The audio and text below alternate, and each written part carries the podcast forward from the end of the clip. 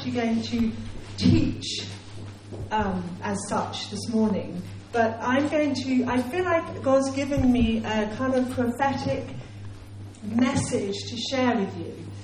And um, so, but before I do that, I just want to ask a couple of people who, who've got some, some words I feel that are significant to share with you as a church. So maybe, uh, where's the details? She's disappeared. Connie, um, that we just want to share with you um, before we get.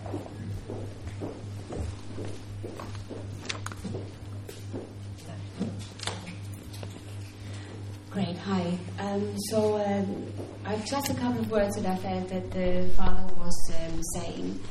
One of them, um, we were together praying the other day, and I just saw um, that the Father was doing a lot of things underground. And sometimes you might get disappointed and think, oh my goodness, we're putting all this work in, we're trusting Him, we're worshiping, we're doing the things of the kingdom, but we can't see anything above ground.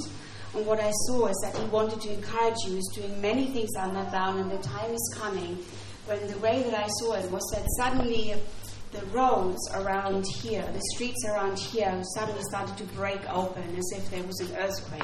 Yeah. And uh, they began to break open, and the people who were walking down the road suddenly were faced with a decision. Am I going to climb over? Am I going to left, to the right? But it wasn't like they could pretend nothing was happening. So I just feel like the spiritual temperature here is rising and rising and rising. The time comes for them to make choices, and you will be there ready to give them the answers. You'll be ready there to pray with them and to minister and to help them. So that's the first thing. And then the second thing, okay funny. So, so, the, and the second thing is that um, The father just really wants to reiterate again, if you like, double underline, that each one of you is super precious, important, and valuable.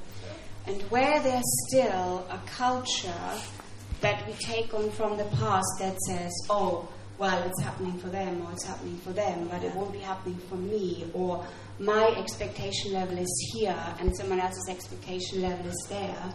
The Father wants you to know that all of you need to have the same level of expectation, mm. which is far beyond what you dream or imagine. And don't worry about, don't grit your teeth and say, I'm going to have a better expectation level. You know, just say, Dad, raise my level of expectation. Show me from your perspective yeah. what you have for this, for me, for us. Good? Yeah.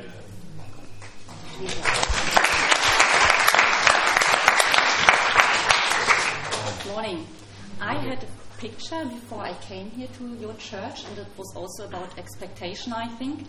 And I saw, I think, a theater from inside. I saw all the audience um, waiting until the red curtain will move.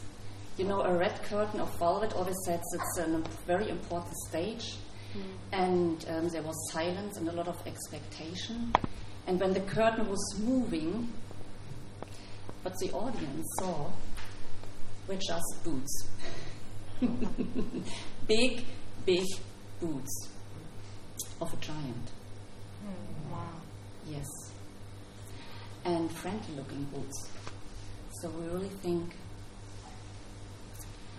what we can, what we will see is just beyond our expectations, yeah. below us.